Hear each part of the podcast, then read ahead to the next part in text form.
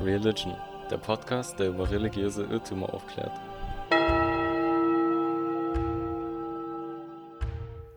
Guten Tag, ich begrüße euch zur, nein, nicht zur Tagesschau, sondern zu einem weiteren Kapitel von The Real Religion, wo wir ein Auge auf die Weltreligion und mögliche Fehlinformationen richten. Im Folgenden geht es um den Buddhismus, die viertgrößte Weltreligion mit ca. 500 Millionen Anhängern.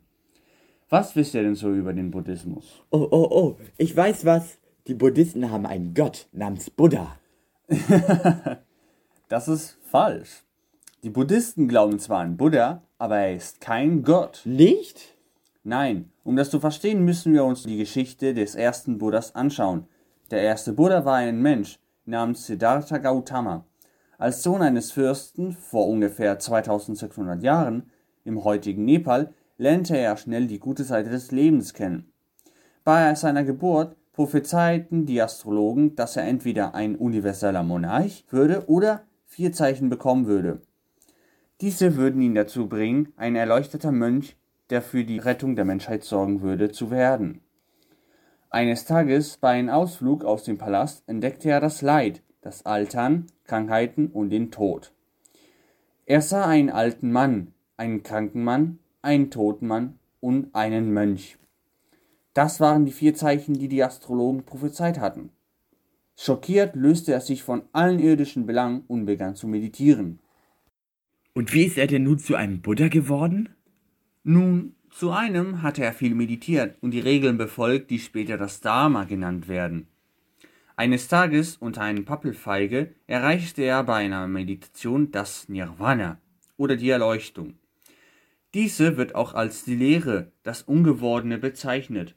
Aber anstatt ganz in die Lehre einzutreten, entschied sich Siddhartha, Jünger um sich zu scharen und ihnen die Lehre des Buddhas, des Erleuchteten, zu verkünden. Erst im Alter von 80 Jahren starb Buddha anhand einer Lebensmittelvergiftung und trat komplett aus dem Samsara, den Kreislauf des Lebens aus. Und was ist das Nirvana? Das kann keiner genau sagen. Es ist der Austritt aus dem Zyklus des Werdens und Vergehens, den Samsara. Es ist die komplette Lehre. Klingt irgendwie langweilig. Aber heißt das, jeder Mensch kann ein Buddha werden? Das ist richtig. Jeder, der das Nirvana erreicht hat, kann sich selbst einen Buddha nennen. Und jeder kann die Erleuchtung erreichen. Man muss so, der Buddhismus, nur genug Karma erlangen, um auf einer höheren Stufe des Seins wiedergeboren zu werden. Was soll das denn bedeuten? Was ist denn ein Karma? Und wie wird man wiedergeboren? Du kannst dir das Karma so vorstellen. Hältst du dich an die acht edlen Pfade des Dharma und handelst du nach der Lehre, bekommst du positives Karma und wirst nach deinem Tod in einer höheren Lebensform wiedergeboren. Brichst du die Gesetze, fällst du in einer früheren Stufe zurück und musst dein Dasein beispielsweise als Spinne fristen. Heißt das, es gibt eine Seele?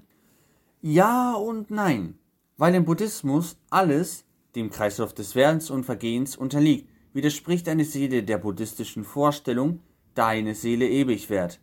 Man kann es sich als Neuanordnung der physischen und geistigen Elemente vorstellen, eine Art Energieübertragung.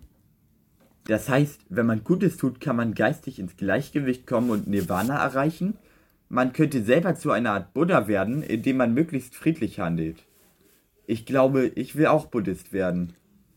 Also, ich hoffe, ihr habt heute alle was gelernt. Macht's gut. Das war die aktuelle Folge Religion. Wenn es euch gefallen hat, lasst eine positive Bewertung auf iTunes da und hört euch gerne auch die nächste Folge an.